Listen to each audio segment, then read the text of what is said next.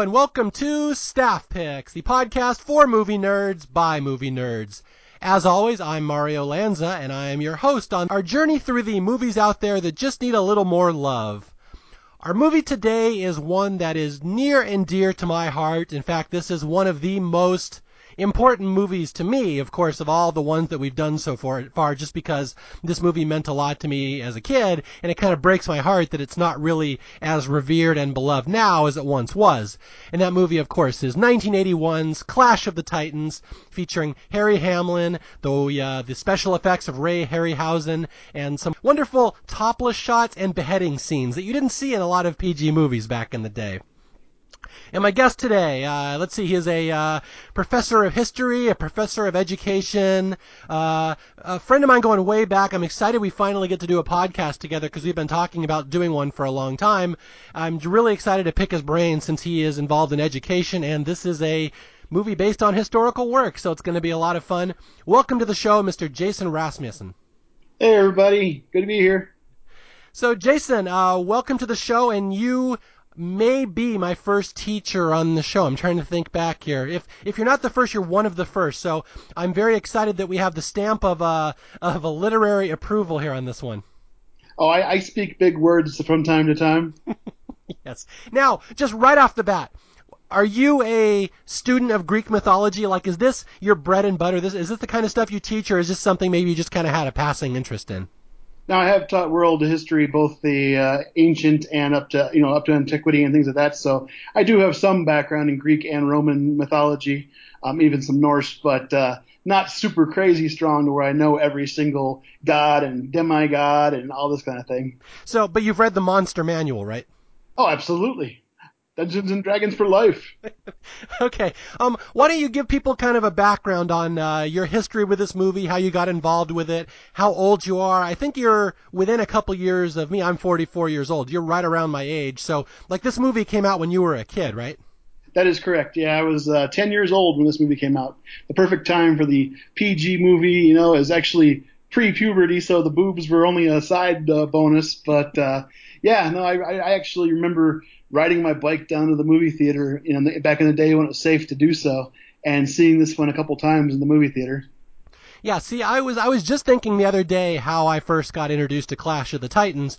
I was seven. I'm three years younger than you. So I this when this movie came out, I I did not see it in the theater, and I was trying to think how I got turned on to it. I it must have been through the toys because oh, yeah. I'm sure I don't have to explain this to you, but anybody who's younger than us would know that there was a huge line of toys and marketing and tie-ins with this movie, and they really tried to make Greek mythology cool to little kids and it, I mean, it really worked on me into the fact that I ended up going to college and almost majoring in classics, which has got to be one of the worthless ma- most worthless majors you can have. But I almost did it, and it's a hundred percent because I saw this movie as a kid, and it just blew my mind and opened my world to all these possibilities about mythology and monsters and creatures. So, like to me, I hold this movie very special. Oh yeah, me too. Absolutely. It was um, like you said, the toys were the were the major thing. Having having that toy Kraken was like you're the best kid in the block. People come play at your house, man. You know, and then of course there's the Pegasus. You with the wings that you could detach, but then you know it was Pegasus. I mean, heck, what what more can you ask for? Did you have all the toys? Uh, I had Kraken. I had Pegasus. I think that was about it. I didn't have anybody else. I don't believe. Did they have an Andromeda figure? I don't believe so, no. Okay, so if you wanted to reenact this movie, you had to take like a Princess Leia and chain her to the rock or something, and then because again, you can't recreate this movie without the major heroine. That's the whole plot point, right? I think we go much more with the She-Ra uh, reference on that one. the Princess of Power has been captured and tied to a rock. I I I take offense at that, Jason. okay, so uh, yeah, you can hear our, our back history again. This is one of these movies that was just so big for its era, and again, it came out in 1981, which is the same year as Raiders of the Lost Ark, which I remember them being almost equivalents, like what a big deal they both were. Is that would your memory kind of back that up? Oh, I agree absolutely. Yeah, I saw this one in the theater multiple times, and back in those days, it was rare to see multiple movies in the theater multiple times. I think there was this, there was Tron, The Dark Crystal. I think these are a few of the movies that really, you know, uh, formed, like you said, childhood and uh, and gave me a love of you know Medusa and and well it wasn't really the Kraken but the Kraken and and all this kind of stuff and and of course Bubo I mean Bubo is just you know the, the most awesome thing when you're 10 years old. Yeah, and that's that's the thing we really want to impart to people that you know we're speaking of a kind of an era that's long gone, these early '80s, but like Star Wars, Raiders of the Lost Ark, Clash of the Titans, Tron. I mean, this is all these are the big movies of its era, of the era. And again, it's it's just kind of breaks my heart that this movie was kind of just it just kind of got forgotten and pushed aside. And then of course the dreaded I'll say the four letter word here, remake, when they start remaking stuff and it shits on your childhood, which I really don't want to get into the remake, but did you, are you like me, did you, do you refuse to see remakes or are you cool with them? I don't refuse to see all remakes, but this was one I did refuse. Yeah, I just don't think that they can, I mean, as you'll, as you'll come out here during the course of the podcast, I'm a big Ray Harryhausen fan. I think stop motion was is is and you know is great, and uh, having it CGI and all this kind of thing and making it all action based, it's just not the same. Yeah, and that's okay. That's I'm glad you brought up Ray Harryhausen's name. I'll give a little background on this movie to people who may not know that. Uh, it's it's uh, again the first big Greek mythology movie I can think of. I know they had maybe some back in the 60s or 50s, but nothing to really this extent. And the big special effects era or the big special effects guy of his era was a guy named Ray Harryhausen. He did this stop motion, these claymation effects, which are very distinct. When you see, uh, I'm sure you'd agree with this. When you see a Ray Harryhausen movie, you can identify it instantly, right? Oh, absolutely, yeah. And I, heck, if you look at it, my first name is Jason, and I was based off of Jason and the Argonauts. You know, so hey. wow. So are you in fact stop motion? Yes, yes. It, that's why I stutter every once in a while. yeah. So this Ray Harryhausen guy did all these movies, Jason and the Argonauts. Uh, uh, he did a couple, some big ones back in the 60s and 70s, and this movie is really his his crowning achievement. This was the last movie he did, and it really it's coming in an era when special effects and movie technology is kind of updating and modernizing, and there's not really a need for stop motion anymore. And so, like, this is kind of a movie with 60s special effects, and they're kind of charming how quaint they are. But again, this is the one he went out with a bang. He made this movie, he produced it, he did all the effects, and so, if nothing else, this is like the definitive Ray Harryhausen showpiece here. Oh yeah, and the thing is also is that uh, I mean, his, his, like you said, it's his pinnacle, and uh, it just there's some scenes in the movie that we'll talk about that you you couldn't tell these days if they were CGI or you know a real thing. So like for example, when we get to the scorpions, I mean, we'll talk about that later, but you know, scorpions you could not tell if they're stop motion. Yeah, and and I I've shown this movie to my kids. My son hardly ever comes out to watch a movie. He doesn't really like movies. He's more of a you know YouTube guy. He likes watching you know people play video games and likes watching them how they do that. But every so often he'll come out and watch a movie if I'm watch if I'm having it on TV.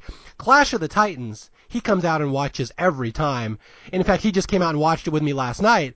And I asked him, I'm like, what do you think of the special effects in this? Do you think they're good or you think they look crappy? And I was actually kind of surprised. He said, well, some of them don't look good, but for 1981, it's pretty amazing. That's that's his opinion. He's like, it looks pretty good for how old it is, and that was kind of my my opinion as well. Is that you see, like, not all of this, the effects in this movie stand up well. There's a couple like Calibos I don't think works that well. The dog, especially, I've always been bothered by. But the ones that matter in this movie, the Kraken and uh, Medusa and Pegasus in particular, I still think those hold up really well. I think they look fantastic even to this day. Oh yeah, Medusa blows my mind. I mean, and after the recent rewatch of the film, I'm just sitting there going, it's so much more amazing what they could do with the stop motion. Thinking about how much work went into it, it was just beautiful. And Medusa comes across. Originally, they were going to do her with uh, rubber snakes in her hair, and then Ray Harryhausen says, "Uh, uh," and they and they put the moving snakes in there. I mean, that's one of the things that just kind of is freaky about watching it. It's great. Yeah, you have to realize how much uh, effort was spent animating every single snake on her head because they're all individual. Yeah, yeah but yeah, so again, the stop motion stuff, and I, I would argue, and I'm sure we'll get into this more, that CGI, of course, looks better and more natural, but I'd argue in a movie like Clash of the Titans, you don't want them to look natural. Like, I love the weird ethereal stop motion where it's like halting, stopping, starting. They move, like, they don't move like a normal thing or animal or human would move. It just is kind of odd and off putting. And I think that works so well, especially in the Medusa scene. So that's always my argument that, you know, in a lot of cases, CGI CGI might not be better because when it's done this old, weird, creepy way, it actually it, it has a better effect in some of these scenes. Oh yeah, absolutely. I mean, I'm I'm a big proponent for the old school methods and things like this, just because there's so many movies with CGI in them where it's just you, you see lifeless eyes or things just don't move the right way or it just doesn't seem like it fits in the screen.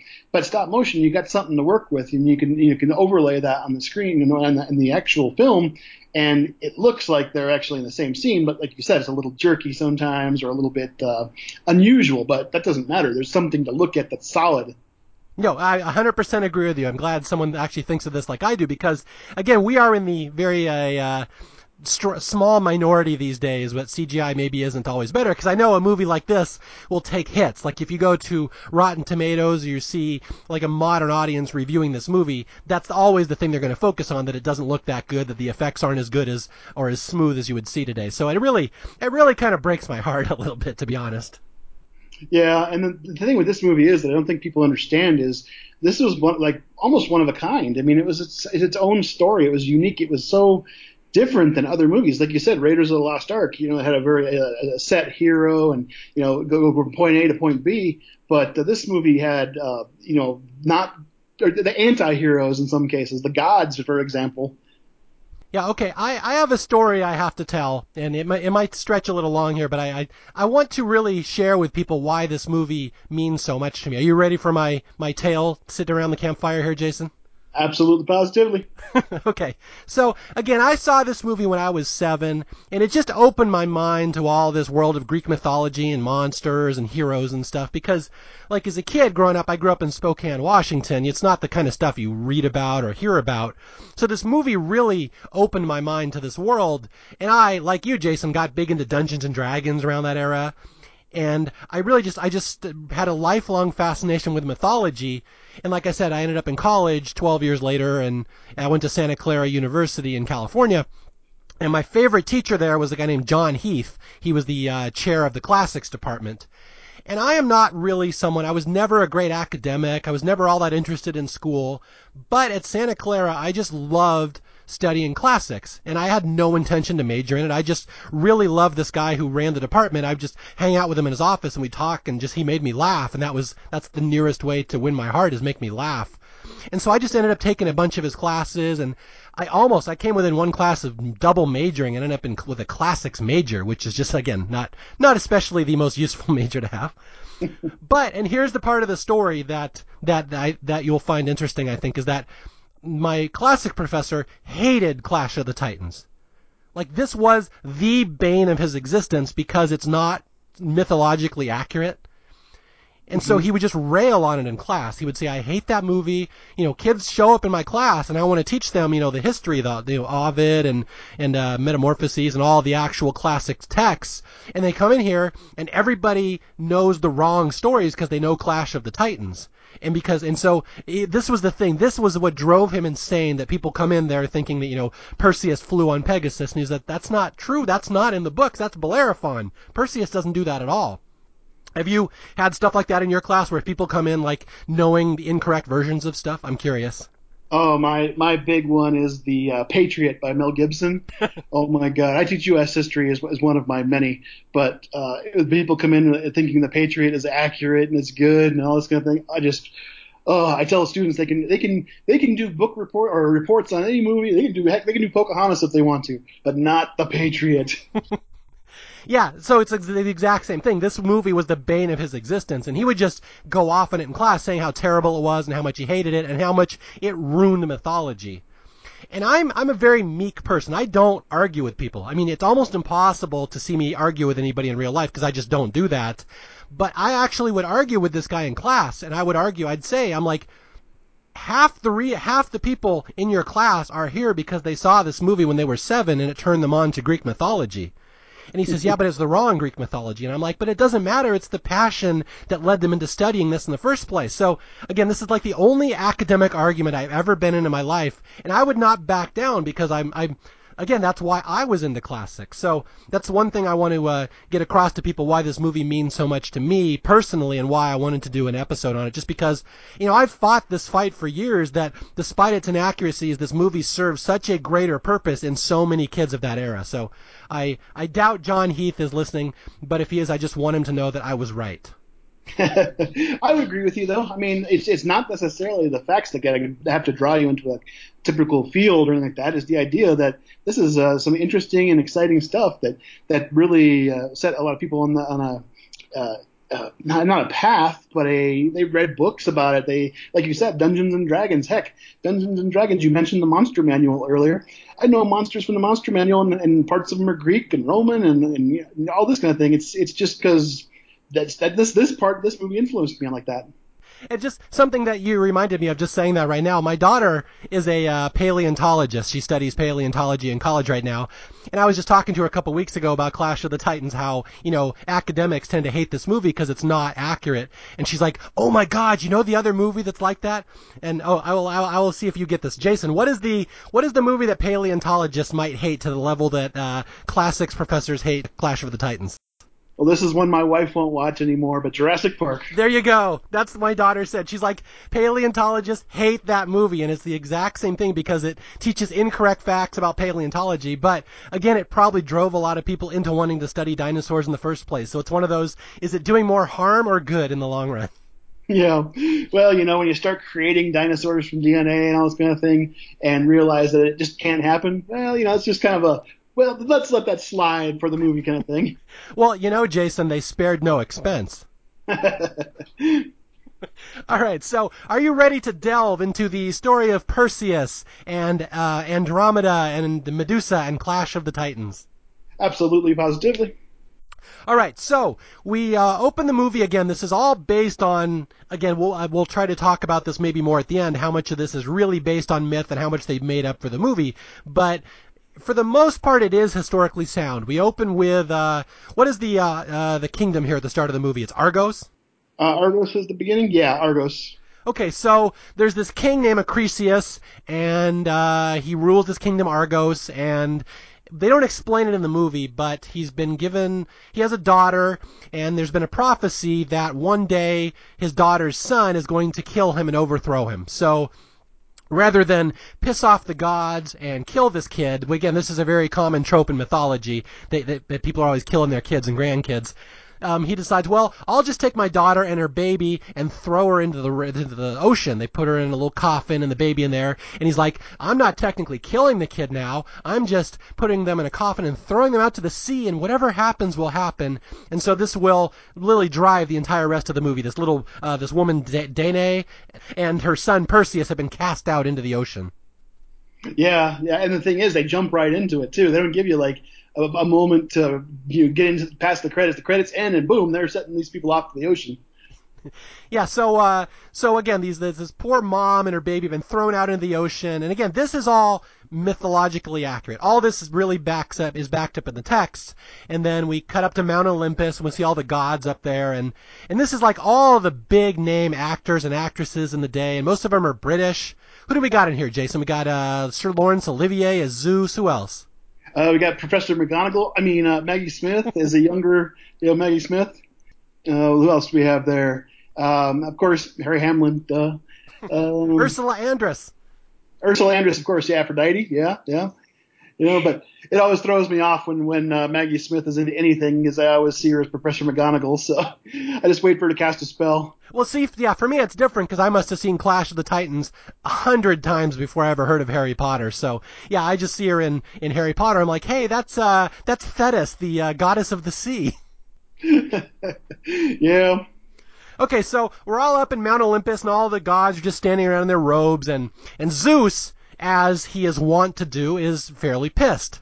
And he's like, That is my son, that boy Perseus. I gave, I am his father. How dare a mortal cast him out into the sea? And, and again, this is very historically accurate that, um, for, you know, I'll, I'll try to be a little sensitive here, but in, in mythology, it's one of the great things about, the, one of the great running tropes in Greek mythology. Zeus is forever going down to earth and banging people, and he has thousands and thousands of kids all over the place well, not only not only having sex with people, but having it in many different forms too. Yeah. You know, human, goose, whatever it might be, the, the, the, the flavor of the day. Do you know how he impregnated Danae? Um, that one I can't remember off the top of my head. This was a shower of gold. She was she was locked in the tower. Her fa- her father knew someday that she would give birth to a son who would destroy him. So she he was she was locked in a tower, so no man could ever you know introduce himself to her, meet her. And Zeus, of course, penetrated the tower, came down as a shower of gold, and impregnated her. And so it's one of a it's a classic Zeus move there. yeah, Zeus Zeus gets around is all we can say.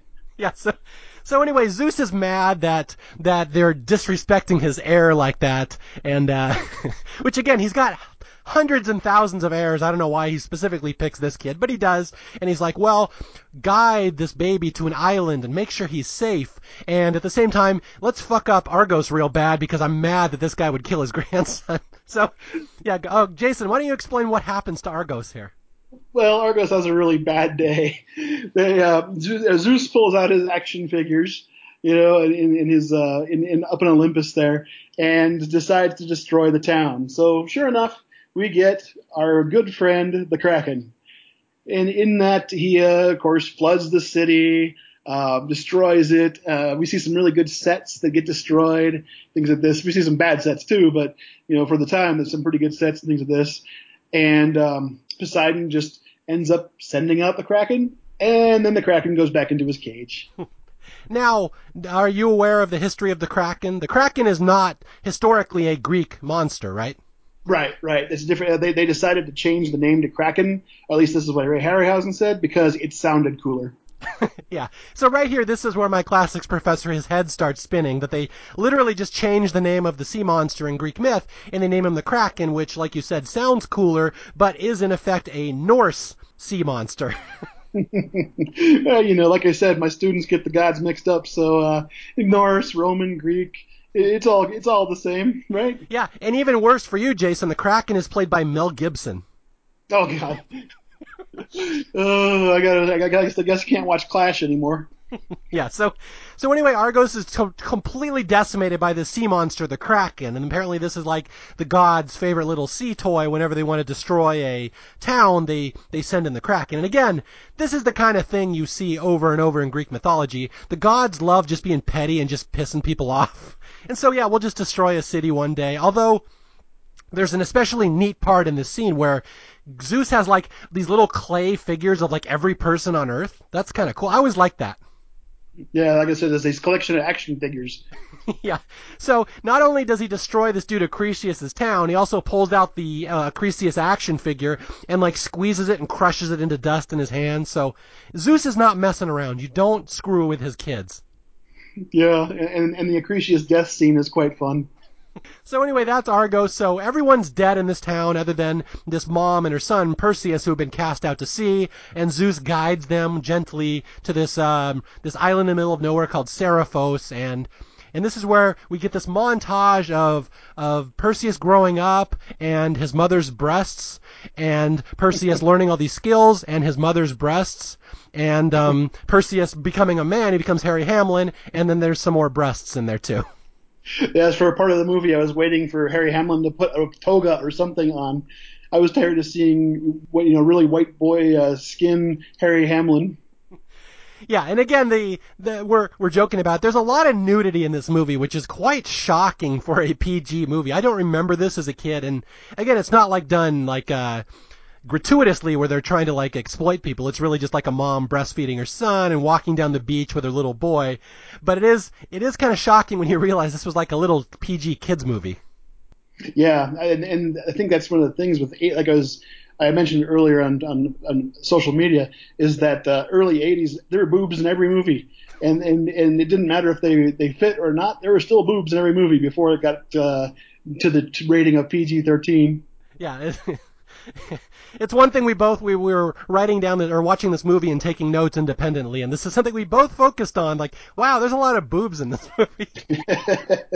well, there's a lot of nips in the movie too, but not necessarily always good. Yeah, and they're again they're not always good boobs because it's like Medusa later. exactly. Topless Medusas, which is again, I do not believe she was ever a centerfold. well, maybe before becoming, but uh, the other the other one, of course, the nips are on the good old Kraken. So yeah, I forgot about that. Yeah, we get topless Kraken, and he's also got abs at one point, which I love. A ripped Kraken. okay. So so we meet Perseus, our hero. Again, this is the little boy, and he grows up, and he's Harry Hamlin. And uh, I guess we should talk about Harry Hamlin for a minute here. Harry Hamlin, very well-known actor in the 80s, especially very Greek-looking dude. Perfect choice to play this Perseus, this uh, this uh, Greek hero. Although I didn't know this, I just read this the other day that he like you kind of think he's this guy with this big hair who played these goofy roles, but like he was like a very accomplished academic student. He went to like Yale and he like studied mythology and like he was forever suggesting things in this movie that they should do that would make the story better because he like knew his mythology. So I have to give a little shout out to Harry Hamlin here for being a uh, much sharper guy than I think people realize. Yeah, interesting. I didn't know some of that. I uh, I think he did a great role as Perseus as well. Yeah, we'll get to it later, but he had a couple arguments with the producers over ways to portray things later. So, uh, okay, so so we meet Perseus. He's our hero, and now we're going to meet his his uh, arch enemy. This is Calibos. Um, uh, we'll go back up to uh, to the to Mount Olympus, and there's Zeus, and there's one goddess who just bickers with Zeus a lot, and this is Maggie Smith, McGonagall herself, as uh, Thetis, the goddess of the sea. Yep, yep. She uh, she gives every advantage to her son. He's a he's a little bit entitled and indulged and all this, and and um, problem is is Calibos, Calibos is uh he likes to hunt and and and crush, kill, destroy everything he sees. So when he ends up he ends up going out and uh, killing the herd of flying horses, all except for one, and um, so he's he's banished by Zeus, forced to live as an outcast, basically. Yeah, and not only does he banish him, but Zeus is like, you know, Thetis, I'm going to make an example out of your son. He's like, you know, my son is awesome. My son's amazing. It's kind of like walk hard here. You're like, wrong kid died. One of these things. Like, your son sucks, Thetis. He's killing Peg. He's killing the winged horses. He's just a spoiled brat. So we're going to exile him, and I'm going to turn him into a mutant and he's like, we're going to deform Calibos into the most hideous looking creature ever with these horns, this weird face, this tail. And this is actually one of my favorite uh, tra- uh, special effects in the movie. This uh, transformation scene where Calibos turns from like a normal looking dude into a monster, but it's all done in shadow, and it's a cool mm-hmm. effect. Yeah, I was just actually about ready to bring the same thing up. I thought it was I thought it was really neat because how do, how, you how do you do that? It's not drawn, hand drawn. You know, there must have been some sort of special figure or something to do that. But yeah, I, I love that scene too. Yeah, and again, this will be Perseus's enemy, and Thetis is pissed. She's like, "How dare Zeus take out his rage on my son?" And of course, again, she's a goddess too. She has the same powers that uh, Zeus does almost. And so, like, first she pleads with Zeus. She's like, "My son Calibos was supposed to marry this princess Andromeda," and Zeus is like, "Yeah, I don't think so anymore." And so, and so Thetis decides she's going to play a little game. And again, all this is pretty historically sound. This is what these gods do. They just fight and they bicker and they're like little kids in all the texts. It's one of my favorite things about mythology. And Thetis is like, well, if my son can't marry Andromeda, then nobody is. And she basically curses the town that they're from. And I guess it's this whole thing with no man is going to marry this princess if my son can't. Ha ha ha. yeah, Andromeda's got to suffer for that, and Calibos is going to suffer from Zeus, and Thetis is going to make Andromeda suffer. Everybody gets to suffer in this movie. It's, it's it's a lot of fun. Yeah, it's just Greek gods having a big slap fight. That's basically this movie. okay, so now Thetis is really interfering in the story. She's like, well I've cursed this town. I have made this uh, Joppa. That's the city that her son was in. Joppa is now the curse, the worst place to live. And oh, I think I'll just pick up Perseus from the little action figure playset and I'll place him over into Joppa. And you get this cool little effect of this hand reaching and dropping Perseus down into the mid into this amphitheater in the middle of nowhere. And this is where the movie is going to start to take off. Yeah, yeah, and and I think that's quite fun. He's teleported to a new place. He wakes up and is like, "What the hell?" Okay, so Perseus wakes up, and again, he's a full grown man now, and he's looking around. He's like, Where am I? I went to sleep on some island, and now I'm in this amphitheater in Joppa. And he meets this uh, local playwright named Ammon, played by Burgess Meredith. And I will say, all this 100% true to the Perseus myth. This is exactly what happens, I believe, with Perseus. He meets Ammon, and uh, from here on out, though, it's going to take some weird turns. Yeah, and I like um, Bur- I mean, Burgess Meredith is perfect. He's a small little role in the movie, but he's just a he's perfect in like everything he's in practically. But he comes up and he says, "What do you mean you don't know where you are?" I, I figure it's kind of like the, the line from uh, uh, I can't remember. A dude, where's my car? He goes, or no, actually no, it's from a Euro Trip where he goes, "This is not where I parked my car." so you just compared "Dude, where's my car" to Greek mythology. well, you know, there's a lot of tie-ins. And... so yeah, so so Perseus is now wandering around the strange city, wondering where he is, and Zeus. Then we go back to Mount Olympus, and Zeus is pissed. Zeus is like, "You did what? You put my son in a strange city? How dare you?" And you know, the, the proper solution for Zeus would be to pick him up and put him back on the island. But Zeus, again, it's like a, they're just doing things for spite at this point. Now, Zeus is like, well, you know, if you put my son in your city, how about we give my son all these magical weapons so he can stop you, Thetis? Yeah. So all the gods are are uh, given a task. He's like, give him a sword, give him a shield, give him a helmet, and so we get this big uh, exposition scene where where Perseus is wandering around and he finds all these magic items that the gods have bestowed upon him. Uh, and these are some of the big things. One of the one of the big draws to the film again is just the fact that you get these mysterious, cool weapons and and armor and all this kind of thing, and it's just kind of like, oh, I want that. You know, I want that as my own. now, do you know in in the movie? Um, I'll explain to people. He gets a sword, and the sword can cut through anything. There's a scene that can cut through solid marble. He gets a helmet that can make him invisible, and he gets a shield that's like impervious to anything. Nothing can penetrate it. Do you know the actual metal that the sword is made out of? I only know this because I used to write this material into my Dungeons and Dragons games. I don't. I would assume maybe something from Olympus, but I I don't know. It, it's called adamantine, which is adamant is like means uh, permanent. It's like a permanent material that can cut through anything. So it's it's actually a mythology D and D term, uh, adamantine, the sword that can cut through anything.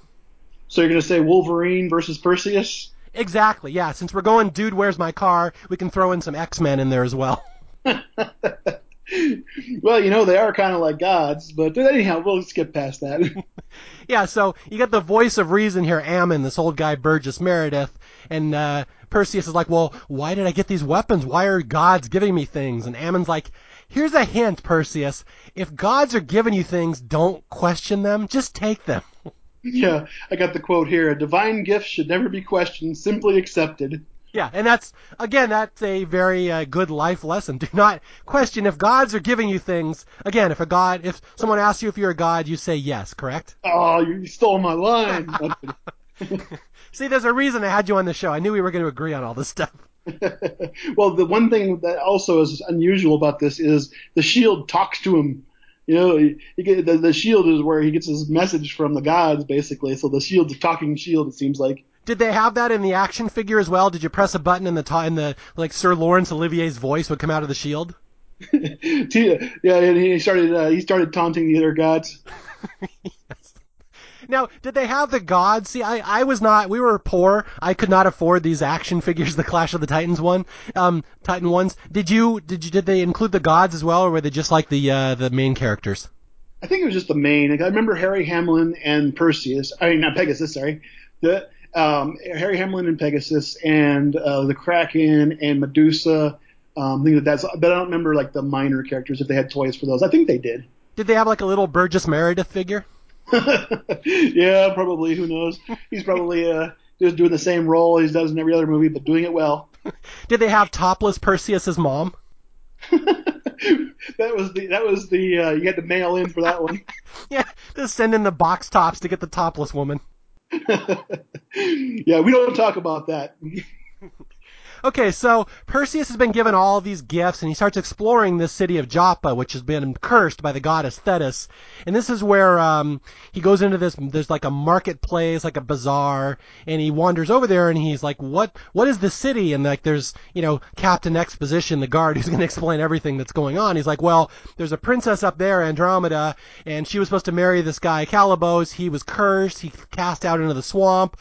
Now she's available to any man. Any man can walk in here and marry this woman, but he must answer a riddle. And if he fails the riddle, he's put to death. So it's kind of a kind of a dark little town these days.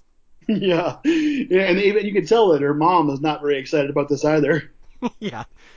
Yeah, that's the thing. The mom, yeah, the mom, her daughter was going to marry this famous prince, and then the gods stepped in and just, just because they hate each other, they screwed up her daughter's life. So, yeah, the mom is not thrilled, but it's this one, this ritual that all these men will come up and, you know, ask for Andromeda's hand, and they have, they ask the riddle, they fail the riddle, they're burned alive in front of the whole town, and Perseus is like, why would people do that? And the guard's like, well, she's very beautiful. I'm like, well, okay, got it. Now I get. and she was. She was a very beautiful actress, actually. But uh, I did want to take a step back momentarily, if, if possible. Um, we talked about the gifts from the gods, and when he comes into town, he actually uh, puts on his helmet, which makes him invisible. But the thing, the thing that drives me crazy about his helmet making him invisible is you can see his footprints.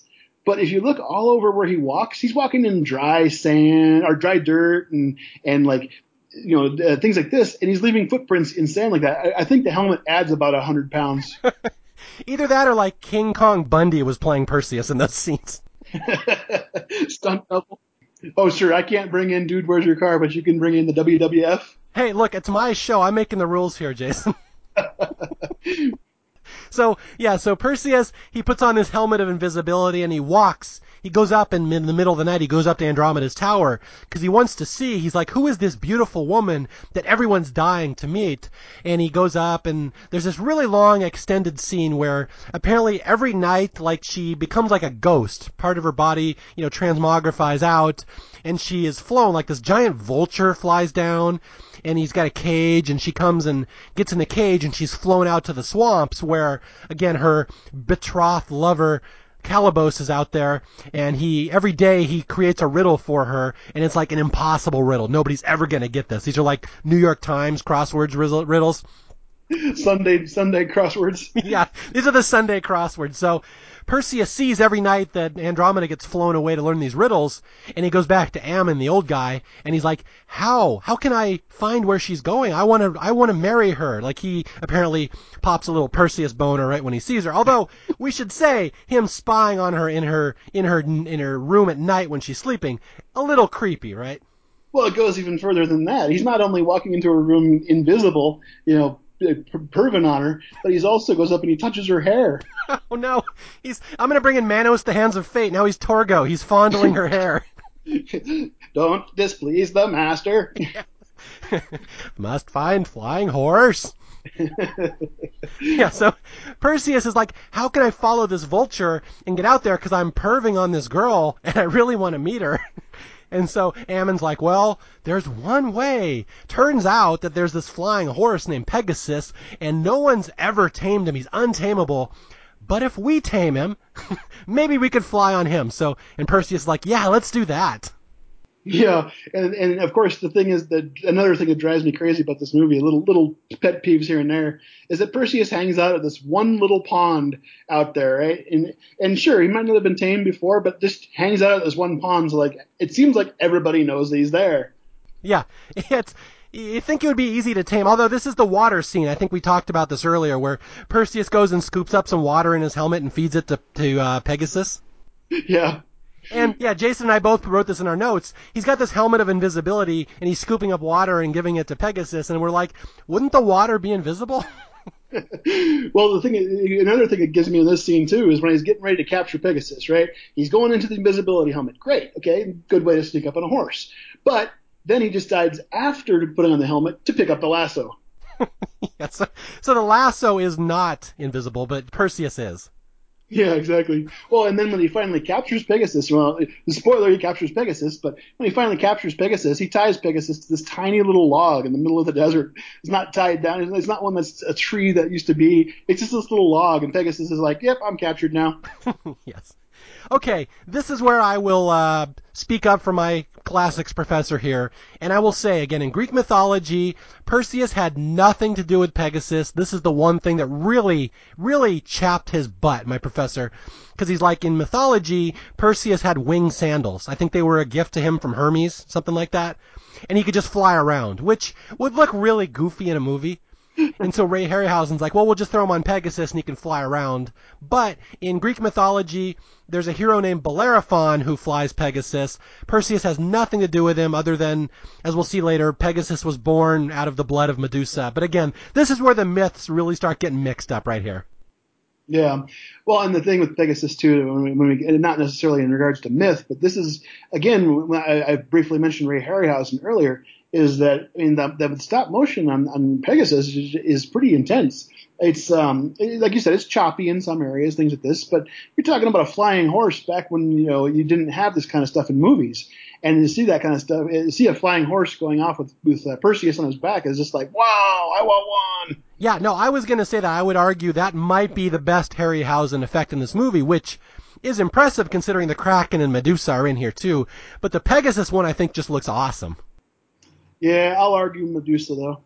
That's fair. I mean, it gets it's a uh, six of one, half dozen of the other. But the Pegasus one, it's it's really funny when I watch it now because I'm thinking, why would Pegasus like? I'm explaining it to people who maybe have never seen it. Pegasus is flying in the air and he's got these huge wings, but he's running too. So it's this odd effect of him running like in midair, like Curly and the Three Stooges, kind of as he's flying around.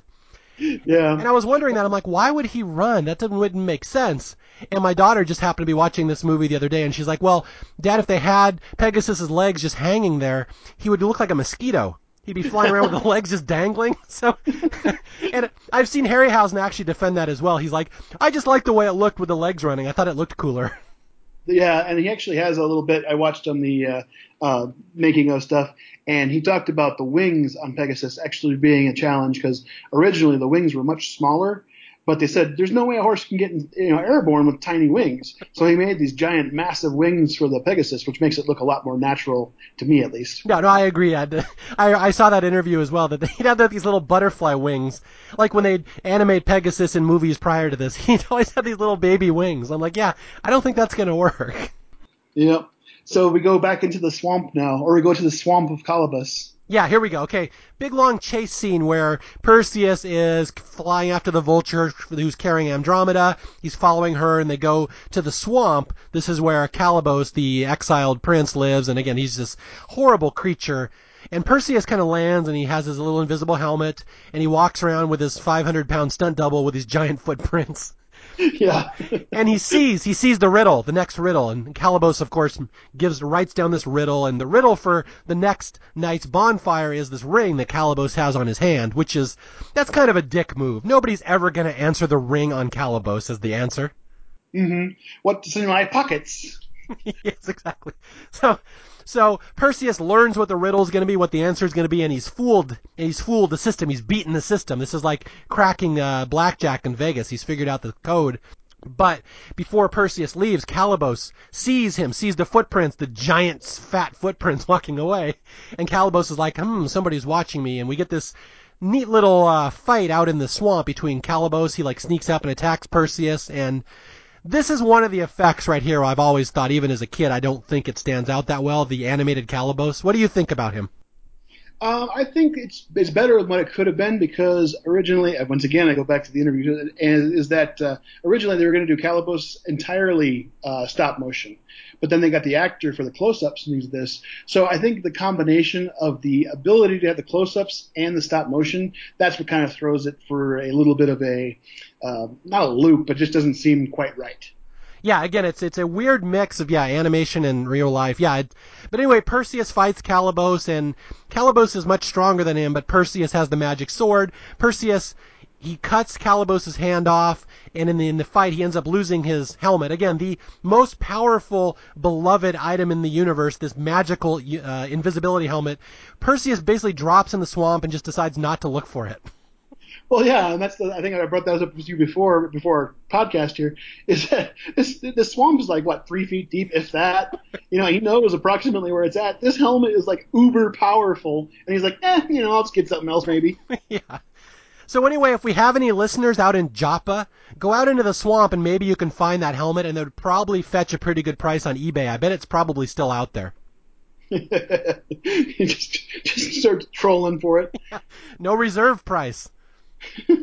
Bring out your old your metal detector. so anyway, Perseus has saved the day. He defeats Calibos, and we'll we'll come back. Calibos will come back later. Don't worry about him. So Perseus goes back to Joppa, and it's the next night when Andromeda is being presented with a suitor, and you know she's in the church. They're in this church, the temple of the goddess Thetis, and Perseus strides in. You know the big man. He's like, you know, I've been I've been perving on your daughter. I've been touching her hair probably fapping too. I'd like to marry her now. And so, yeah. The, yeah, the daughter's like, Andromeda's like, no, like, don't, please, no, you'll never solve this riddle. And Perseus is like, yeah, try me. And so she asked the riddle, and he's like, well, look, it's the uh, ring on Calibos's hand. And he actually literally pulls out Calibos's hand that he cut off, throws it down, and says, how you like me now? And just like that, Perseus and Andromeda are going to be married. yep, yep. You know, love it, love it. Uh, maybe first sight there. She recognized Perseus, but she, I'm wondering if she recognized him from a dream though, or did she recognize him from the fact he creeped on her and touched her hair while she was lying there? well, it turns out she has a high tech security system, so she was just reviewing the footage, I think. yep, yep. You're that guy that stands over me with his pants half down. I know you. the dentist. yes. So anyway, they're gonna get married, and this is I love this. I love the uh, the chutzpah here of the mom. So Calibos is furious that her that Perseus has cut off his hand and has humiliated him, and Calibos comes back and prays to his mother in the temple. He's like, "Punish them!" And the mom's like, "Well, I can't. That's Zeus's son. I can't do anything about it." And and Calibos is like, "Punish all everyone he loves. Punish Andromeda. Kill them all." And the mom's like, "Yeah, okay." And so, as luck would have it, Cassiopeia, uh, Andromeda's mom, will immediately give Thetis a reason to destroy their city. Where this is where we cut to the next scene, and again, this is the wedding of Perseus and Andromeda, and the mom Cassiopeia is like, "I welcome all of you to my kingdom, where I give away my daughter today, the most beautiful creature in the world, even more beautiful than the goddess Thetis herself."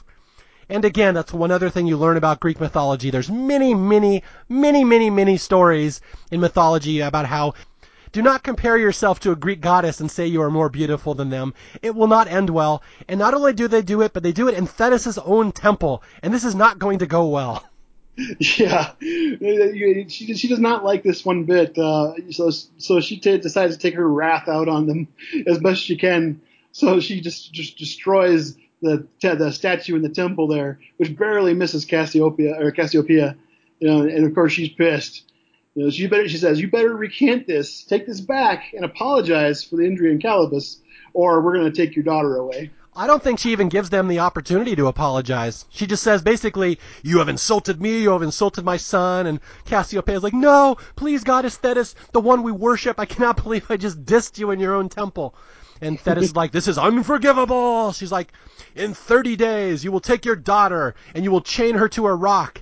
And, uh, by the way, she must be a virgin, so haha, Perseus, none of that. yep, yep. Yeah. And if you don't do that, we will send the Kraken and it will destroy Joppa just like it destroyed Argos. Ha ha ha. You know, Thetis is up on Olympus going, mirror, mirror on the wall. And then the answers Andromeda. So suffice it to say, Andromeda's wedding day could not have gone worse. Not only does she not get married, her mom has insulted the, the goddess. The city's about to be destroyed. She and her husband do not get to have sex tonight. If you ever wondered how someone becomes a bridezilla, this is the this is the event that would do it right here. yeah. And poor Cassiopeia is finally saying, "Hey, my daughter's getting married." Oh, son of a bitch! God damn it! What did I do? okay, so the Kraken is now set to come and destroy the city in 30 days, and so Perseus is racking his brain. He's like, I want to get some. Like, how, how do I stop the Kraken so I can bang my wife? Like, this is this sucks. And so Ammon, the uh, old playwright, says, "Well, nobody can stop the Kraken. He's an immortal. He's like a titan. Like the the gods design these or these. I think titans, if I recall, are like even above gods or like equivalents of gods or something like that."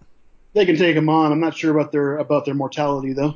Okay, so it would be a good fight. We'll just say that. And so Ammon's like, it's no man alive knows how to stop this kraken. And Perseus like, but sex. And so Ammon's like, well, okay, so so the, um, no man knows how to stop this guy, this kraken, but maybe there's a woman who knows how to stop him. So this is where we start going into all the fun little Perseus myth. Oh yeah, yeah, and then of course the uh, good old Stygian witches are coming up here. You know the uh, the yummy, like to eat human flesh, really uh, beautiful, uh, lots of boobs, uh, Stygian witches, right? No, there are no no boobs. The boobs here would be bad.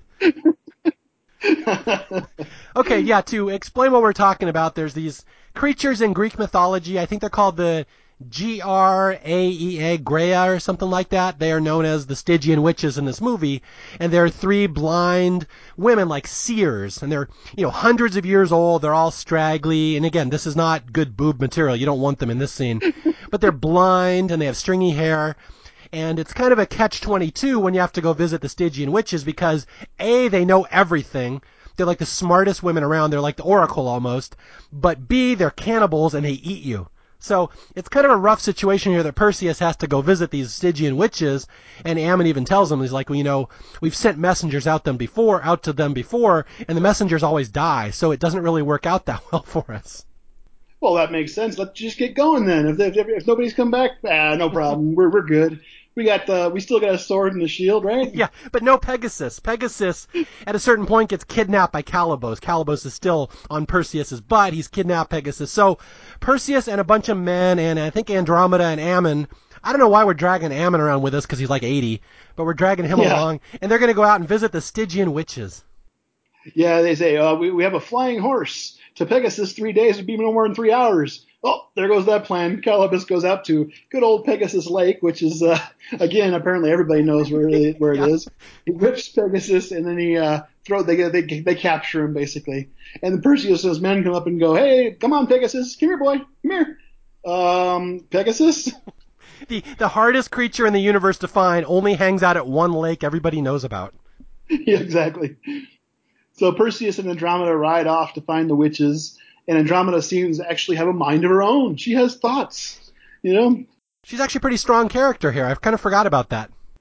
Yeah, she's not just a trophy wife. Well, I mean, it just proves she wants to have sex as much as Perseus does. well, they're young. The lifespan back in ancient Greece might have been a little shorter, you know. Yeah. She's like, I'm 19. This is middle age, mom. I haven't had sex yet. we need to solve this. Don't you want a grandchild? Yeah, and the mom's like, I saw the start of this movie. Grandchildren are not the end all be all. They cause a lot of problems, young lady. now, do you want the pleasure of introducing our next character, or? I'll take this one. All right. Um, so Perseus and his men are wandering off through the no man's land trying to find these Stygian witches, and they're lost, and they're again up against the gun because in 30 days the Kraken's going to come destroy the city. And so this is where Zeus, forever meddling Zeus, decides I'm going to influence the story a little bit, and he's like, why don't we give Perseus a messenger? Why don't we give him some help from the gods? And all the other gods are like, no, how about not? And Zeus is like, yeah, but I think I'm going to. so Zeus wants Athena, Athena, the goddess of wisdom, who forever has a little owl perched on her soldier on her shoulder. This is the symbol of Athena in Greek mythology. Zeus is like, give him your owl. And she's like, fuck that. I'm not giving him my owl. so she goes to Hephaestus, who is the blacksmith of the gods, and she has him build a little mechanical owl, which is like a perfect representation of her owl. And this is where we meet Bubo the owl, who flies down this little mechanical R2D2 looking thing. Just kind of the comic relief of this movie. He's going to fly and he's going to meet Perseus and their men, and he will again become the beloved symbol of this movie to many kids in the 80s. Yeah, no, that's one toy I remember I did have was Bubo. I didn't bring him up earlier, but Bubo was cool, man. Bubo Bubo was the little GPS of the uh, ancient Greeks. did Bubo have nipples on his toy? under the feathers, under the feathers, man. Wait, were you perving on Bubo? I wore my invisible helmet. okay, and I, I just have to say, I'll let you explain after this, but I always thought, like I said, my classics professor hated this movie so much, and I thought he would hate Bubo. Because Bubo, if you watch this movie, you realize there's no way that thing was in Greek mythology, this little mechanical owl. And I always assumed this would be one of the things that really stuck in his craw. But surprisingly, it wasn't. He would always say, he's like, well, at least Bubo's kind of based on mythology. Like, Athena had an owl, and like Hephaestus could make anything. So like I could see that at least that was based in mytholo- mythological teaching. So he was actually okay with Bubo.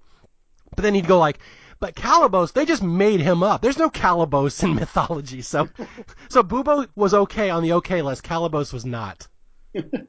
Check one. um, yeah, Bubo was cool too. I mean, Bubo just, I mean, he, like you said, he's the comic relief. He clicks, he wheezes, he bumps into things, he falls over, he deactivates, reactivates. I mean, he does the whole thing. But, but like I said, he's a little GPS. He leads Perseus and Andromeda straight to the uh, to the uh, Stygian witches, yeah. and we get one of our first senses of romance right here in the in the, the idea that Perseus holds Andromeda's hand. Wow, that's a good first move, especially since they're already married. Things move slower back then. okay, I, I, have to say, a lot of people will criticize, and I've read reviews that they they criticize Bubo, saying he was a ripoff of R2D2 from Star Wars. And just for people who don't know, this movie, this came out four years after Star Wars. So that would have been fresh in people's minds that Bubo was really just like a uh, mythological R2D2. Although, I'm assuming you saw some of the same interviews where Harryhausen denies that. Oh yeah, yeah. And, and it's actually his uh, his coworker that did most of the creation on on Bubo. Um, and they, they, just put it in near the end. But yeah, I wouldn't compare him to R2D2 by any means. R2D2 actually had uh, ability to do things other than fly in, in loop-de-loops. Yeah, well, yeah, and and I think they said they had prepared uh, Bubo long before there was ever a Star Wars. This movie was in development for like ten years. So, again, even though a lot of people, even a lot of reviews I read now, even just say that they put in Bubo just to appeal to the R2D2 crowd, I can see there's probably some functional reasons to have a mechanical owl. It's probably easier to animate. Like, it would be much tougher to animate a real owl, so I can actually see why they would do that. Oh yeah, well, and Athena won't get rid of her her her owl either. Yeah, these gods, man, they're just difficult. well, I wonder if there's ever going to be repercussions for Athena uh, also for disobeying Zeus directly. yeah, it's it's an odd thing because they're all gods and they all have immortal powers and can change time and space. Yet there's a, hi- a clear hierarchy. So like, at what point can they defy Zeus and stand up to him? It's just it's just weird, like when they're all fighting over stuff. Yeah. Okay, so why don't you lead us through the Stygian witches? This is one of my favorite scenes in the uh, movie here. Oh yeah, I love the Stygian witches like you said before, these are three eyeless witches, you know, and they do have some good makeup on them, makes them look like they basically have these just glossed, or not just these, you know, dead eyes. They're covered, but they have a glass orb that allows them to see. So they uh, see Perseus walk in, and they realize that this young man's walking in, and everybody's clamoring for this eyeball because they want to see this young stud. You know, say, "Come on closer, Perseus. It's okay. You know, we can't hear you." You know, of course, as Perseus moves forward, this human hand comes out of the pot and just kind of moves around. And in this pot that they have boiling uh, uh, some form of liquid, hand comes out, moves, and goes, and they push it back into the pot. So uh, Bubo flies in, does his thing. He actually is useful. He steals the eye. Way to go, Bubo! Yeah, I got Bubo. Bubo was our hero. Okay, so Perseus makes the plan obvious, you know, by yelling out to Bubo, saying, "Hey, grab the eye." So the witches are like, huh, what? Bubo, what? And by that time, the eye is gone. So the witches grovel around looking for the eye, and Perseus says, I'll give it back to you if you answer my questions. So they, he asks his question, and I'll hand it back over to you in a second here, but says, How can a mortal man face and defeat a Titan? And at this point, the witches just start cackling and laughing and, and, and give their answer. Do you remember what that was? No mortal can defeat the Kraken. Says not even a hundred men could defeat a kraken or a titan. Yeah. Okay. Um, one thing here: the Stygian witches. Again, these are based in Greek mythology. I know a lot about them. Uh, in mythology, do you know what other thing they had, Jason, behind besides the eye? Oh, the string of fate. No, they uh, they also shared one tooth. Oh yeah. Yeah, these three blind sisters, they had one eye they had to share so they could see, and they also had one tooth that they had to pass around to eat, which I don't know how much of a difference one tooth is going to make, but okay. But yeah, so there's no tooth in this. But yeah, so Bubo takes the eye, and Perseus says, uh, "All right, I have your eye. Tell me how to defeat the uh, the Kraken." And they say there's only one way, and that is if another Titan can stand up against this Titan. And so they said there's this uh, Medusa, this uh, hideous woman with snakes for hair and this the ugliest face ever, and any more anything that sees her, living or dead, will turn to stone. She's so ugly. And they said, get the head of Medusa, show it to the Kraken, it will turn to stone, and you will defeat it. And that's the only known way in the universe. And then they point out, by the way, you might want to have to kill Medusa because she's not just going to give you her head. Yeah. Well, and and, and you, uh, they're also her blood is deadly venom as well. Yeah, and this is where the, one of the uh, one of the uh, the Stygian witches screams out her little phrase of glory here. You know which phrase I'm talking about? This is the Clash of the Titans line: a Titan against a Titan. yeah. Okay. I have to uh, I have to explain that line. This is the one of the big moments in the movie where one of the witches realizes the Kraken is going to uh, face Medusa, and she screams, "A Titan against a Titan!" Although in theory, Medusa was not a Titan in Greek mythology, and not only was the Kraken not a Titan, he wasn't even Greek. So this is the kind of line that the mythology professors would really have a problem with. Where it's, although I will, I will defend it by saying I don't think she's saying a Titan in the classic sense. I think she's saying a Titan as in something giant and powerful. So it's one of these things where you get the words mixed up. They probably shouldn't use a Titan against a Titan because that word means something else in Greek. Yeah, I, I agree actually.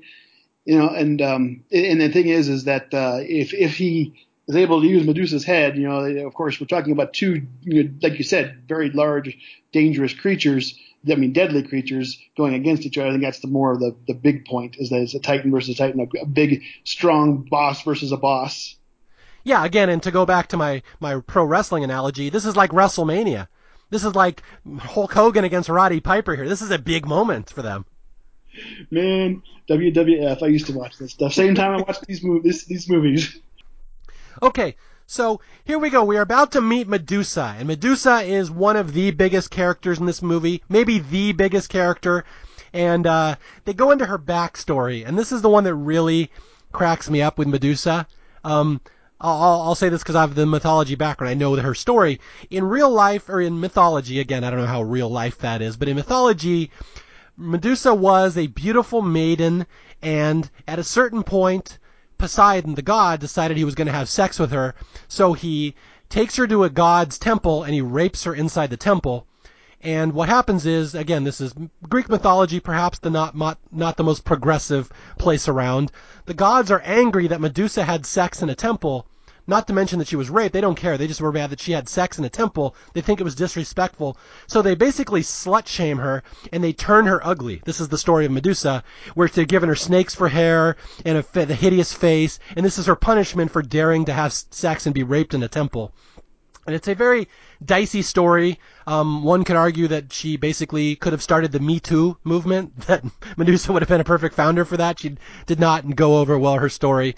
But in the movie, they soft pedal it a little bit here, where they say where Ammon is explaining what happened to Medusa, and he's like, "Oh, Poseidon seduced her in a temple," and I'm like, "It's not quite the same word, but I like that you tell you softened it a little bit." But again, the whole story is the same that the god slut shamed her and turned her into a beast. So this is the story of poor Medusa, who should have a little more sympathy than she gets. Well, this is PG, you know, seduced has got to be used. But yeah, it was in uh, Aphrodite's temple was what they, is what they did in the movie and stuff. So you can see why Aphrodite might be a little upset. I think the moral of the story is that you don't want to make the gods do anything petty. You know, don't don't piss off the gods in any way, shape, or form. Yet she wasn't mad that Poseidon raped somebody inside her temple. The god. Or in, in the original well, one? Yeah, I mean, in the myth, Aphrodite, they take it out on Medusa. What happened to the god who raped her? Like, did he just get a slap on the wrist? Is that how that worked? Well, you know, it was a different time back then, and Zeus is floating around, just, just, you know, spreading his seed. Okay. So anyway, I will get off that subject. But this is the story of Medusa. She lives out in exile on this island all by herself. She's just hideous. Nobody can look at her. She's so ugly you'll turn to stone. And when they do meet her, we're going to meet her in a couple minutes. Like it is a really cool effect. And I would argue the first horror movie that a lot of kids might have seen of that era. Like this is a legitimately scary horror scene when we see Medusa. Oh yeah, I mean Medusa, like I, I, mentioned earlier, this is one of when you when you argue for Pegasus, I'll argue for Medusa. I mean, she's just the way she moves and just the fact the way she looks and like this. This isn't what I would picture Medusa as normally, but from from there on out, I always pictured her this way, you know, with the snake body and the head with the uh, snakes coming off of it and this this hideous glare and all this. And she moved, like you said, this is a great example of when the stop motion works really well because she's creepy looking when she moves. Yeah, she just does not move based on the law of physics. It's just one of these things you kind of have to see it if you've never seen it before. Again, most people my age know this movie. If you're younger, you've never seen the original Medusa scene. It's just uh, so weird and ethereal and just off-putting. She just it's just jerky and awkward and and okay, let's let's get up there. So Perseus learns he has to go slay the Gorgon Medusa and cut her head off. Oh, I should point out in Greek mythology there were three Gorgons, but in this in this movie there's only one. Were, did you know that? There's three of them. I did. Yeah. So uh, Perseus has to go, and she lives on the Isle of the Dead, and they go to this river, and it's like the river Styx, and they have to cross it, and this is where we meet uh, Charon, the ferryman for the dead. A really cool effect in the movie. He's this ferryman that takes people, their souls, back and forth to the afterlife. And again, this is all based on Greek mythology. This part's all pretty realistic. Even my classics professor would admit this whole segment of the movie is really cool. The Charon scene, and they, uh, what do they do? They give a coin to the, there's like a skeleton dude to ferry them across the river. Mm-hmm, yeah, yeah, they go across the river. That they normally bring the to the, the land of the dead, which is what confused me. So uh, it makes me question: Is Medusa dead, or they just want to shove her away somewhere so far away that she couldn't, couldn't cause chaos? You know, that is a good point. If it's the Isle of the Dead, why is she there? And why is she so successful? We get to the island, there's all these men turned to stone. How many people are popping by the Isle of the Dead? well, you know, sometimes the, the, the, boat gets a little, or the, the you know, Charon gets a little bit uh, sidetracked, goes to the wrong place. You know, they were thinking they were going to a to a uh, Olive Garden. so, so Charon sometimes is drinking like the Exxon Valdez captain, and he goes to the wrong island. you know, it's just a just a it's an honest, simple mistake. yeah. So anyway, all the Perseus and I think five of his men are ferried across, or how many? I wrote it down here. There's the, the exact numbers are very important here. Perseus and five soldiers cross the uh, River Styx, and it's really eerie scene with the skeleton dude in the mist, and they end up on the Isle of the Dead. And this is where they're searching around, and there's like they're looking for Medusa, and this is a very tense scene and there's like runes and you know I think you pointed out in your notes they wouldn't really have ancient Greek runes yet, but apparently they have them in the movie here. well, you know maybe she turned the runes to stone, you know, and just the, the, the maybe the invisible helmet came into play somehow. so people were perving on Medusa. so yeah, so they get out there and there's statues all over of men that have turned to stone, and this is where we meet another one of the uh, our fantastic Greek creatures, Ray Harryhausen creatures. A uh, the two-headed dog jumps out and they get attacked by this this uh, completely stop motion animated two-headed dog. Yeah, they were going to base this off of Cerberus, the three-headed dog, originally. But uh, one of the things with stop motion, and, and Ray Harryhausen brings this up, is that doing hair in stop motion is very difficult. And if you look back at like King Kong and things like this, you can see when he's like on top of the tower, you can see like the hair is kind of like jerking around here and there. And that's what he said he kind of ran into with this dog, um, this this two-headed dog. And so they they t- kind of changed up their tactics to to play it. And unfortunately, I agree with you. Uh, this does come across as being one of the times that stop motion doesn't necessarily work as well. Yeah, and it's funny you say that about the hair. I didn't know that, but I do remember when uh, Monsters Inc. came out and Pixar they created Sully, well, all the blue monster with the hair, and at the time they said that was their most impressive animation feat they'd ever done because hair is like almost impossible. So yeah. I, I, can actually see that. Yeah, that, but this is the the two-headed dog again. In Greek mythology, you have Cerberus, the three-headed dog who guards the uh, who guards Hades. They couldn't do that in the movie, so they make it a two-headed dog, which to their credit, actually, there is a two-headed dog in Greek mythology called Dioskilos, and in the end credits, they even say that's Dioskilos. So they actually got it right. So again, my my myth professor would tip his cap to this one. They actually did it accurate here. You can blame Harry Hamlin on that. yes. So anyway, Dioskilos takes out one or two of the men, and uh, her Perseus ends up killing it with a sword. And it's a, again, it's kind of corny looking. It's the one effect that I don't think holds up real well, but it's okay because we're about to get to the effect that really holds up well, and that's Medusa. Yeah, yeah. One thing about before we go to Medusa, with the uh, sword, which cracked me up when I watched the movie this time, is there's a boa constrictor wrapped around Perseus's sword. You know, a boa constrictor, scary, scary. You know, does Perseus have a fear of snakes? And then when he finally does get his his, his sword that will cut through anything, where does he stab that two-headed dog? Right in the butt. it's a butt shot. you got, he split he split it in another place. so so wait. So Perseus is going to take on Medusa, who's unkillable, yet he's terrified because there's a boa constrictor there. Yeah, you know, he was afraid of snakes. I don't think he's in the right place.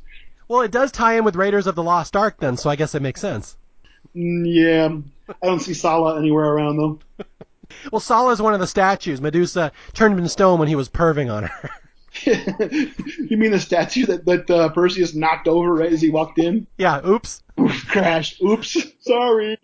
Okay, so here we go. One of the great scenes, and again, to a kid who was seven, eight, you know, nine, ten years old in the early 80s, this is a terrifying scene. This is, like I said, the first horror movie I think a lot of kids would have seen, where Perseus is down in Medusa's lair, and there's flickering lights all over the place, and it's like there's shadows, and um, Medusa's kind of lurking. You can hear her. She's got this like a rattlesnake sound effect. You can hear her tail, and she kind of lurches out of the shadows at one point. And again, just the way she moves, she doesn't even have legs because she's a serpent underneath, and she has to crawl, and she's topless. And again, it's all in shadows, and you see a lot of like just silhouette of her against the wall. Just genuinely unnerving scene here.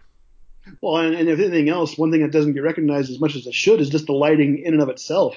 Because the the environment, if it was lit in a bright room and things like this, um, it wouldn't have nearly the effect. The, the the darks, the reds, the you know the the light from the torches coming off the walls. It just like you said, it just makes Medusa look you know that much more menacing. Yeah, and you never really get a straight on shot of her face until there's one scene where she turns someone to stone and her eyes turn green and she looks right at the camera. And I could not have been the only kid alive at seven wondering if I was going to turn to stone at that moment. I'm like, this sucks. Like, Stone, I don't want to see her face. But yeah, they, they hide her face. It's really impressive. I was a far more mature 10 year old, so I knew that I wouldn't turn to stone. Yeah, see, I needed those three extra years of wisdom to know that. So anyway, Medusa takes out her. I think Perseus is down there with two of his men. She shoots one of them in the back. She's got this bow. She kills him. This other guy, he tur- she turns to stone, and then it's just her against Perseus, and it's a uh, kind of a cat and mouse game. She's kind of stalking him, and he's trying to use his shield to use as a reflection where he can look at her and see where she is. And apparently, I don't know, loophole here where if you see her reflection, it doesn't work. I don't know if that Right. would really be the case. Well, the thing that drives me crazy too is as that Perseus walks into her lair, right, he's walking onto the island. He knows Medusa's there. He knows she turns people to stone. And at first he walks into the island and he's not he's not even using the shield. Then they get into her chambers there, and he's walking around with the shield just down over his nose and mouth and you know the rest of him. But his eyes are like looking around, like where is she? Yeah, that's not gonna work, Perseus. That's like like when you're on a plane and the oxygen mask comes down and you just put it over like part of your nose but not the whole nose. That's basically what he's doing. So Medusa walks in. She's got her uh, bow and arrow as her weapon of choice. She's been shooting guys left and right. And then, um, you know, Perseus is looking around. And then here's where it gets kind of a little bit um, uh, unusual in his choice. The shield talks to Perseus again. You know, it, does this thing. And what he does is he says, oh, well, the most obvious thing to do is this shield that's protecting me, let's just throw it on the statue across the way, across from me and hope it lands right in the arms. Yeah, well that's part of the uh, the action figure set where the magic shield you could throw it and it would stick to things apparently. it's got a sticky, a sticky side. Yeah. So yeah, so we get this thing where Medusa thinks she's stalking Perseus's. Uh, his, his, she thinks she sees his face. She thinks she's stalking him. It's really his reflection. In a very awesome, tense 1981 little kid movie moment, we have. I think the first beheading ever in a PG-rated movie, where Perseus reaches out, cuts off Medusa's head in a very graphic scene. It goes flying off, you know, Pamela Voorhees style from Friday the 13th, and then she starts clutching at her head and falling down and like writhing. And I was reading that the censors had a really big problem with this scene, which it didn't cross my mind until I just read that the other day that again, this was the first beheading scene in a movie, and they were dead set they were not going to cut her head off because the censors said, if you do that, we can't show this movie to kids. It won't be PG, and especially I think in England, a beheading was an automatic X rating in England at the time. Did you read that? No, I did not know that. Yeah, so apparently what happened is I Harry Hamlin, like I said, he was a big mythological buff, and he was the one that said he really fought for this. He said, you know, why even give me a sword if I'm not going to cut her head off? And B, if I have to hold the head up to, you know, the Kraken, well, how am I going to get the head off the body? Like you have to behead. But I think the producers were going to have him kill her with a shield. That was their plan. And Perseus really dug in, or uh, Harry Hamlin really dug in his heels and said he refused to because it was not befitting of the Greek myth. So we really have to give Harry Hamlin's knowledge of mythology and just kind of being an ass of just digging his heels in that why we got this awesome moment here. I would definitely say thank you to that. Yeah, so he cuts off the head and he holds it up or puts it in a bag and he walks outside and I, I will give another Harry Hamlin trivia moment that I just read that apparently there was some famous statue at the time back in Greek mythology called Perseus holding up the head of Medusa. And Harry Hamlin like owned a replica of it or something. He was a big fan of it. And he's like I want to recreate that statue. I want to walk outside and I want to hold this head up to the camera and it's going to be this really cool moment and the producers were like, no, we don't have time for that. We don't have the budget. We're not going to do that. And like, again, he like threatened to walk off the movie because they wouldn't do his scene. And so basically, I don't know if you read this, that he pulled a cameraman aside one day. He's like, just me and you We'll go out. It'll take five minutes. Just film me walking towards the camera and holding this head up. And he did. And again, it became the iconic shot of this movie, all because Harry Hamlin just and his love and respect of Greek mythology. That and the fact that Harry Hamlin was basically being a Greek god and just saying, "This is the way it's going to happen." Yeah, yeah, he had the power. They'd filmed eighty percent of the movie, but yeah. So, but I've read that he was kind of difficult to work with. But that's one of the stories that sometimes difficult produces good results. And so we get this iconic shot of Harry Hamlin walking to the camera, holding up Medusa's head, and he has slayed her. And again, just one of these really great scenes of early '80s cinema. Yeah, that's that's one of the iconic. I mean, the, the whole Medusa scene for me I mean, the movie is fantastic in and of itself, but the, the Medusa scene is what really makes it, you know, pushes it over the top as being one that I'll always remember and holds a special place for me. Yeah, and again, what people might not remember if they haven't seen this movie in a while is that's not even the big showdown. We are about to get the big showdown now. Between between uh, Perseus and the Scorpions. Well, okay, I was. We'll jump ahead. Okay, I'll let you describe the Scorpion scene. I will say when I was a kid, this next scene is Calibos' last stand. He's going to create these giant scorpions. They're going to fight Perseus. When I was a kid, this was my favorite scene in the movie. It's not so much anymore, but I love the scorpion scene. Oh yeah, it's it's a quick one, but it's uh, but like I, I, mentioned before, the actual stop motion on it is some of the best. I mean, it, they look like giant scorpions, and, they, and the the action between the characters and the scorpions looks like it's actually happening. But yeah, we go we get out of Medusa's uh, chamber. Get, of course, Perseus has the head in a cloak because the cloak has been magically transformed because it has touched the eye of the Stygian witches, and so it won't drip the blood and things like this. So they go out. You know, no one's no one's watching. It's sleepy time, and who shows up? A good old Calibos. And Calibos comes in with his fork hand because we're now after his hand's been chopped off, he decided to replace it with a serving fork. and he goes to reach for the head in the bag, stabs it with his hand, and blood starts oozing out into the ground. So what you get then is you start seeing these little maggots on the ground, little bugs, and then they start turning into scorpions. Bubo is off doing his own little thing. You know, scorpions start growing bigger and bigger and bigger. Bubo realizes something's going on. This wise old owl sounds the alarm. And what does Calibos, Calibos do but go ahead and whip him and drop him in the water? of course, Bubo was metal, so it's like, ah, okay, he's out for the moment. yeah. But the group hears the alarm. They get up. They see the giant scorpions, and it's time for the battle.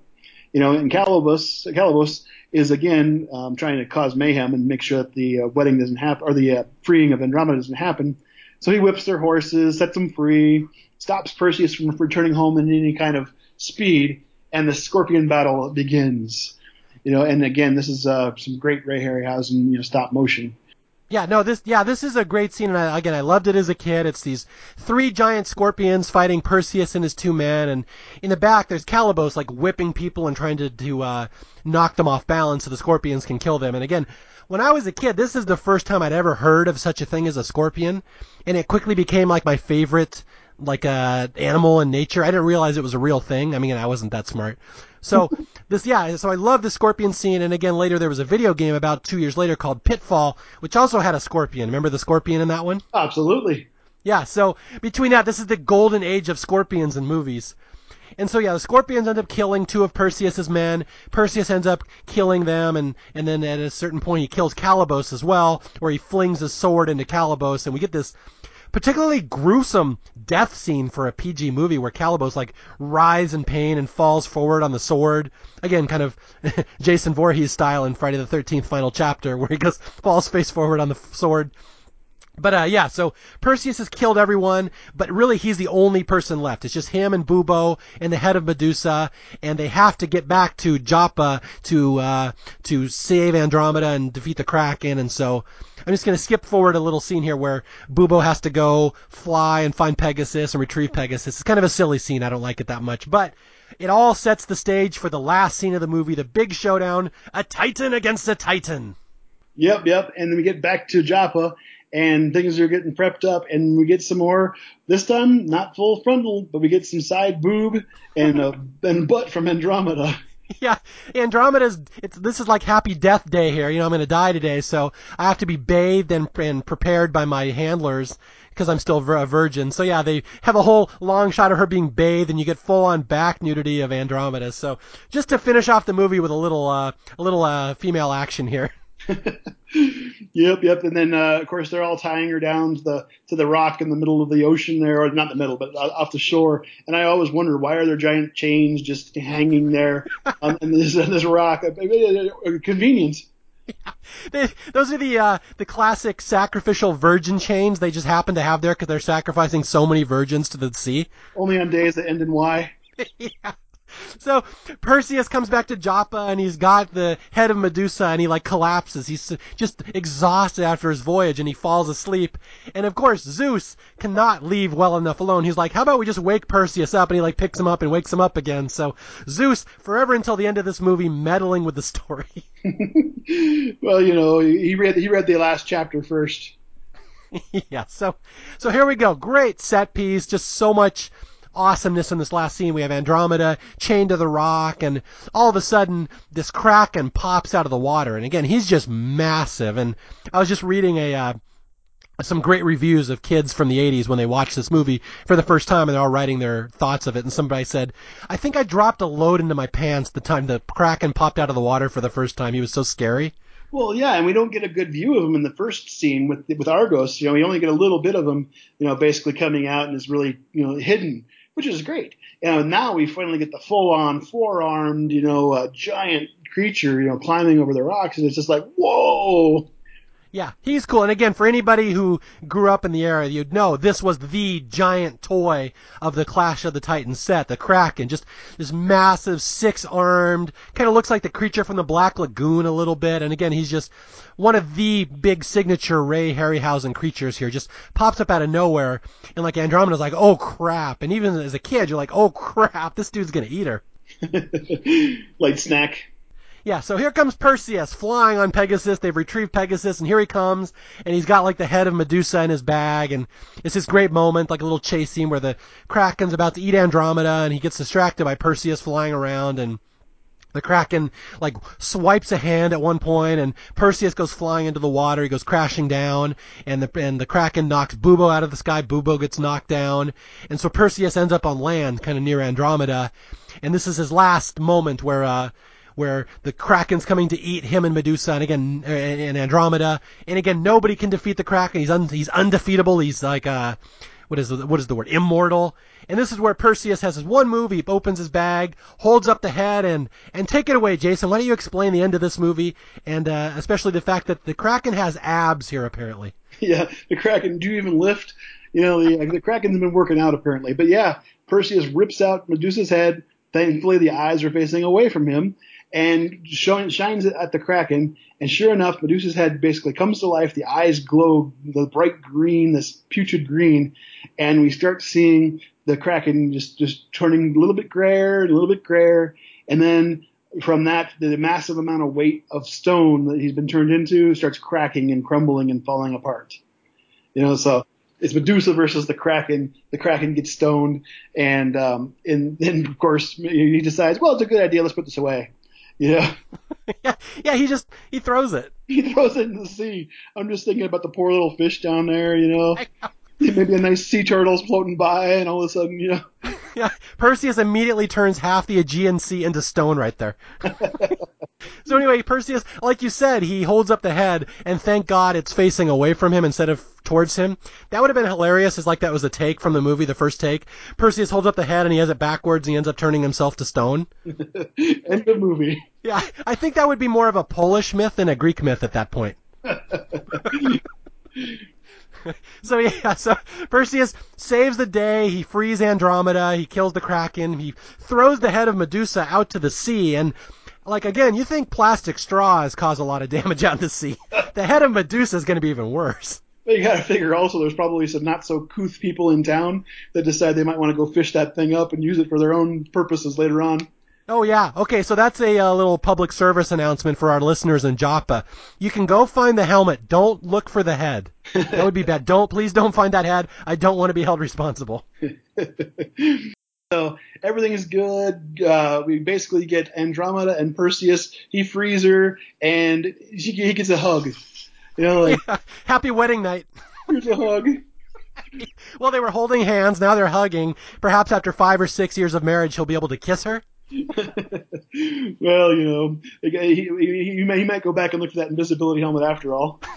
yeah, this is like the man with two brains. I already did a show on that where she's just gonna hold out even after their marriage. Where, yeah, so I'm not sure they ever actually consummate the marriage, but good for Perseus. He's saved the day. Andromeda saves the day, and we end with basically Zeus up in heaven telling Thetis, "Na na na, I won, you lost, ha ha," and he's like, "From here on out, I forbid any meddling in Perseus's life." He's like, I win. Yes, I'm Zeus. Drops the mic and he re- and he runs out of the room. Well, the other thing I like about this too is that is that they, they, they justify this. They say that humans will always be the, the epitome of cowardice, sloth, and mendacity, and will never be able to threaten the gods. yeah, so Zeus is like, I made the story happen. I'm awesome. They suck. Yay, gods! Go team! And that's the end of the movie. And then we get a little voiceover from Ammon that all the all the characters in this movie were later transported into the heavens and became constellations. And we see, you know, I always love these constellations, which, which look nothing like the creature they're supposed to be, but we're just supposed to squint and say, oh yeah, that's kind of a horse. Oh yeah, that's kind of a wing. Oh yeah, that's kind of Medusa's boob. Remember, we didn't have high def back then. Yeah. And with that, that is the end of the movie. And like I said, the introduction to Greek mythology for an entire generation, maybe multiple generations of kids where they learned about this stuff from this movie and it was such a big deal and again this inspired so many kids to play Dungeons and Dragons and you know go into classics and write fantasy stories and stuff like that. So again, I just cannot say enough about how important this movie was for its era and how it needs really recognition on shows like Staff Picks to remind people of that, I think. I agree. I agree. And, and uh, heck, I still play Dungeons and Dragons, so hey, we run into these creatures every once in a while. But uh, one last thing I wanted to bring up, which uh, we haven't, we didn't touch on, just a real small thing, is that the main theme from the from the movie, the, the main music theme, mm-hmm. um, is is one of those ones that uh, sticks with me. You know, over time, it's, it's, only one theme. The rest of it's you know forgettable. But the main intro credits and exit credits are, are the are the, are the uh, theme that is very solid. Yeah, no, I agree that yeah, this is one of the iconic themes of its era. It would be so cool if I started this podcast, this episode with that theme, but I didn't. I chose a song from ELO instead because I thought that was more important. But anyway, I'll, I'll maybe I'll end with something in here at the end of the in the in the stinger at the end. We'll we'll go out with the uh, Clash of the Titans music that I think is yeah, it's one of these really. If you hear it, you'll obviously if you saw this movie as a kid, you'll recognize it instantly. It's one of the most famous songs of its era. Yeah. I, have enjoyed this conversation. This, is a, this is one of those films, like you said, that uh, it did. It's, it's part of my childhood, and one thing I'll always remember, and I'll, I will never in my life watch the CGI version of this film uh, due to lack of interest and due to the fact that this movie was just great as it was. Yeah, and it's I did see the remake again. I hate even talking about remakes. I I vow I will never ever do a remake on staff picks. I just hate the concept of them. I saw it. It's you know it's okay, but it just does not have the magic of this original one. And one of the things I think that's so neat about this original one, why, is because it's like not played comedically. This movie is played so earnestly and straight even though it's the goofiest stuff going on sometimes, but they, they believe in the material so much and they commit to it that that's why I think this movie just endures so well. And I've heard other people say that, well, they just watched it recently after not seeing it since the 80s and they were surprised how well it holds up. And I think that's because they commit to it so well and they just go with it. Yeah, and that's what I recognized in my rewatch too. I expected it, but I, I didn't expect as much as I did. That the fact that yeah, it holds up. I mean, the, the the animation, and again, this could just be also because I'm a huge Ray Harryhausen fan, but the animation is really cool and and different and unique, and it just feels I don't know, it just feels right. It does. It's again maybe the last of its era. Again, this is the last of the stop motion movies. It was Harryhausen's big parting gift to the world. He died a couple years later, but yeah, it's just a. Uh, I watch it with such fondness, and and again, I really had a fun time talking about it with you because again, we're both like versed in the history of the stuff, these these classic and mythology and stuff. So it's it's fun nerding out about this stuff. I've I've always found Greek mythology awesome and just at times unintentionally hilarious because the gods are just so ridiculous and some of the stories are so over the top. So it was fun uh, having someone who had a, who appreciates this kind of stuff as much as I do. Yeah, I agree. It was uh, it was a, it was a pleasure talking with you here. This. All right, Jason, again, I just want to thank you for joining me. I want to thank everyone for listening. Again, this is Staff Picks. My name is Mario Lanza. You can reach me if you have any feedback, staffpickspodcast at gmail.com, or you can reach me on Twitter at Mario J. Lanza. And until the next time I talk to you, I will be out there searching for more underrated or underloved movies, and I will try to find somebody interesting to come on and talk about them. I'll talk to you guys later. Stay away from those gods' temples and don't do anything bad in there. Bye.